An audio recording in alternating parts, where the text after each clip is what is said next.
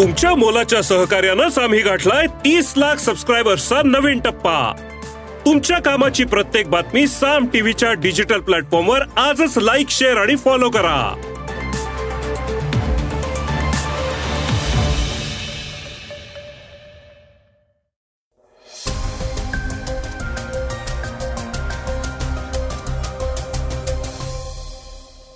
श्रोतेव नमस्कार.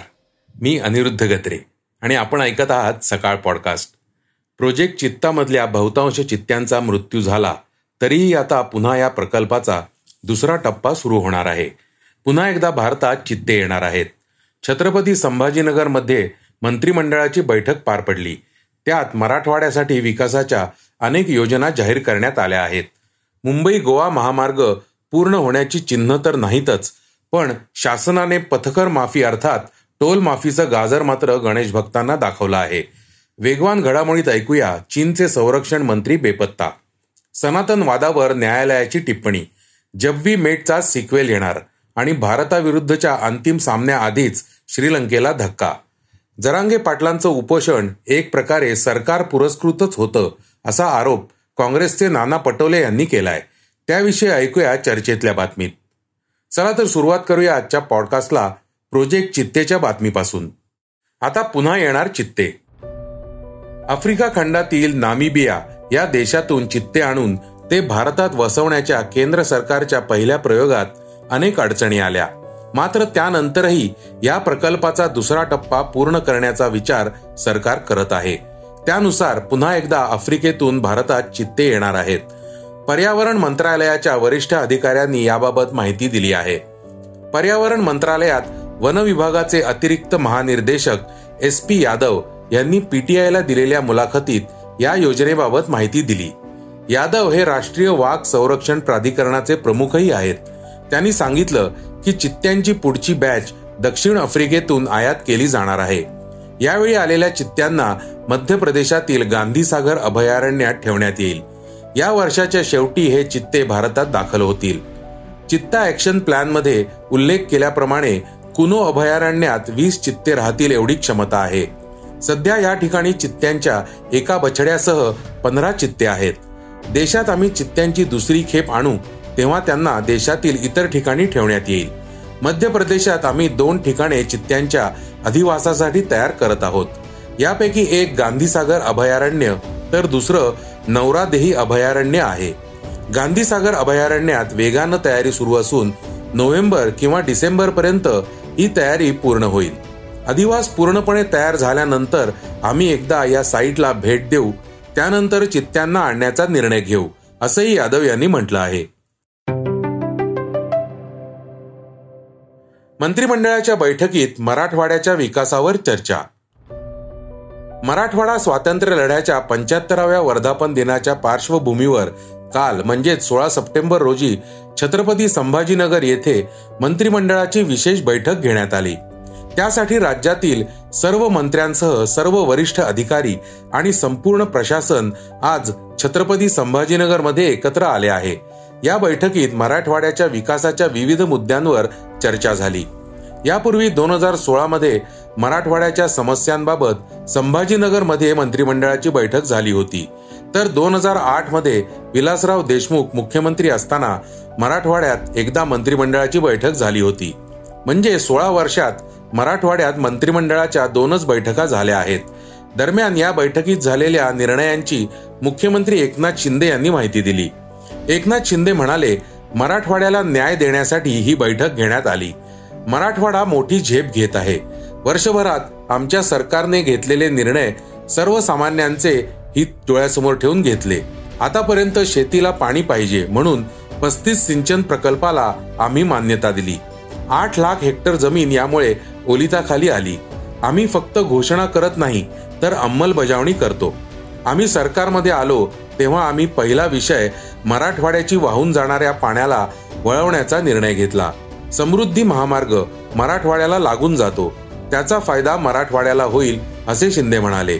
या बैठकीतील निर्णयानुसार मराठवाड्यात अकरा जलसंपदा प्रकल्पांना मान्यता मिळाली आहे. त्याचबरोबर हिंगोलीत नवीन वैद्यकीय शासकीय महाविद्यालयाला मान्यता मिळाली आहे. सिल्लोड येथे दिवाणी न्यायालय होणार असून मुंडेंच्या परळी वैजनाथ मतदारसंघालाही बरंच काही मिळालं आहे. येथे नवीन कृषी महाविद्यालय होणार आहे. सोयाबीन संशोधन आणि प्रशिक्षण केंद्र होणार आहे. सोयगाव नांदेड येथेही नव्या कृषी महाविद्यालयांना मान्यता मिळाली आहे. गणेशोत्सवादरम्यान कोकणात जाणाऱ्यांना टोल माफी. गणेशोत्सवासाठी कोकणात जाणाऱ्या गणेश भक्तांना सोळा सप्टेंबर ते एक ऑक्टोबर या कालावधीत पथकर म्हणजेच टोल माफी देण्याचा निर्णय मुख्यमंत्री एकनाथ शिंदे यांनी घेतला आहे. त्यासंबंधीचा शासन निर्णय प्रसिद्ध करण्यात आला आहे. मुंबई बंगळुरू राष्ट्रीय महामार्ग मुंबई गोवा राष्ट्रीय महामार्गासह इतर सार्वजनिक बांधकाम विभागांच्या रस्त्यांवरील पथकर नाक्यांवर ही सवलत लागू असणार आहे.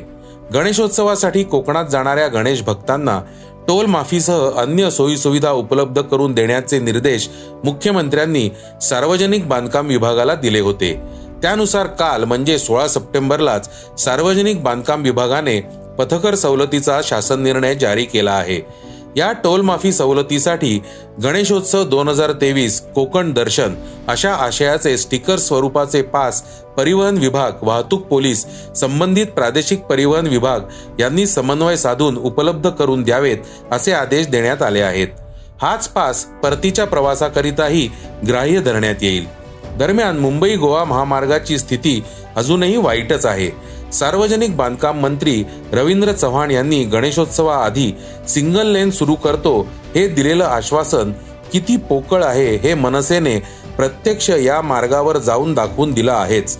त्यामुळे चाकरमान्यांचा क्षोभ कमी करण्यासाठीच ही पथकर माफी दिल्याचा आरोप होत आहे. आता ऐकूया वेगवान घडामोडी. चीनचे पासष्ट वर्षीय संरक्षण मंत्री ली शांगफू हे गेल्या तीन आठवड्यांपासून बेपत्ता आहेत. गेल्या कित्येक महत्त्वाच्या बैठकांना गैरहजर राहिलेत. अमेरिकेचे जपानमधील राजदूत राहम इमॅन्युएल यांनी याबाबत माहिती दिली आहे. इमॅन्युएल यांनी आपल्या एक्स हँडलवरून याबाबत माहिती दिली आहे. आधी परराष्ट्र मंत्री क्वीन गांग हे बेपत्ता झाले होते. त्यानंतर रॉकेट फोर्स कमांडर्स बेपत्ता झाले. आता संरक्षण मंत्री ली शांगफू हे देखील गेल्या दोन आठवड्यांपासून गायब आहेत असं त्यांनी आपल्या पोस्टमध्ये म्हटलंय. त्यामुळे चीनमध्ये सध्या काय सुरू आहे याबाबत अनेक प्रकारचे तर्कवितर्क केले जात आहेत. मद्रास उच्च न्यायालयाने सनातन धर्माविषयी महत्वाची टिप्पणी केली आहे सनातन धर्म हा शाश्वत कर्तव्यांचा समूह आहे ज्यामध्ये राष्ट्र राजा आई वडील आणि गुरूंप्रती कर्तव्य आणि गरिबांची काळजी घेणे यासह इतर कर्तव्यांचा समावेश आहे. भाषण स्वातंत्र्य हा मूलभूत अधिकार असला तरी तो द्वेषयुक्त भाषणात बदलू नये. विशेषतः जेव्हा आपलं विधान धर्माशी संबंधित असेल अशा भाषणाने कोणाच्याही भावना दुखावणार नाहीत याची काळजी घेणं गरजेचं आहे. अभिव्यक्ती स्वातंत्र्य हेट स्पीच होता कामा नये असं विधान न्यायमूर्ती एन शेषेशाही यांच्या खंडपीठानं केलंय. जब वी मेट सिनेमातील आदित्य आणि गीतच्या केमिस्ट्रीने प्रेक्षकांच्या मनात एक खास जागा निर्माण केली आहे आता या सिनेमाचा सिक्वेल येत आहे. या निमित्ताने शाहिद करीना सोळा वर्षांनी एकत्र येणार असल्याची दाट शक्यता आहे. अष्टविनायकचे मालक राज मेहता या चित्रपटाची निर्मिती गंधार फिल्म्स बॅनरखाली करणार आहेत.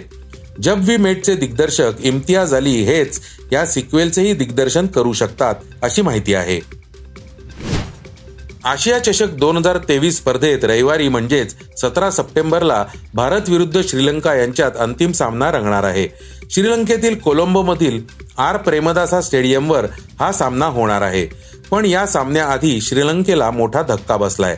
श्रीलंकेचा प्रमुख फिरकीपटू महिश तीक्षणा या सामन्यातून बाहेर झाल्याची माहिती श्रीलंका क्रिकेट बोर्डाने दिली आहे आशिया चषकातील सुपर फोर फेरीत पाकिस्तान विरुद्ध चौदा सप्टेंबर रोजी सामना खेळताना तीक्षणाला हॅमस्ट्रिंगची दुखापत झाली त्याचमुळे त्याला आता अंतिम सामन्याला मुकावं लागणार आहे.